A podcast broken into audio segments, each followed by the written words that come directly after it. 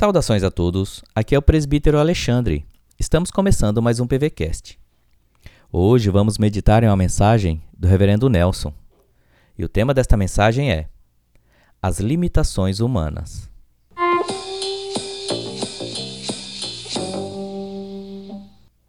A palavra de Deus em Jeremias 10, 23 diz assim: Eu sei, ó Senhor, que não cabe ao homem determinar o seu caminho, nem ao que caminha o dirigir os seus passos.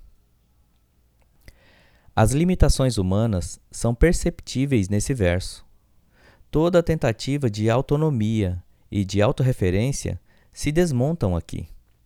Observemos nesse texto as nossas limitações. Como somos limitados ao tempo e espaço. Porém, vemos o contraste marcante com nosso Senhor, o Deus Todo-Poderoso.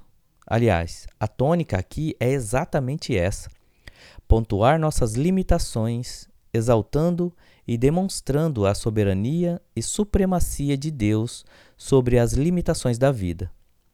Deus controla o tempo. Deus controla o dia a dia dos homens.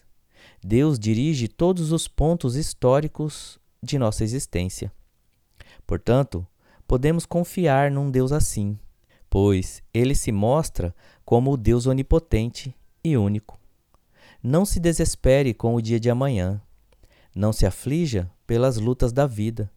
Não se inquiete com as preocupações. Temos um Senhor que soluciona nossos maiores dramas. Em Cristo, Deus se fez carne, habitou entre nós e veio até nós e permanece conosco como nosso socorro em todo o tempo.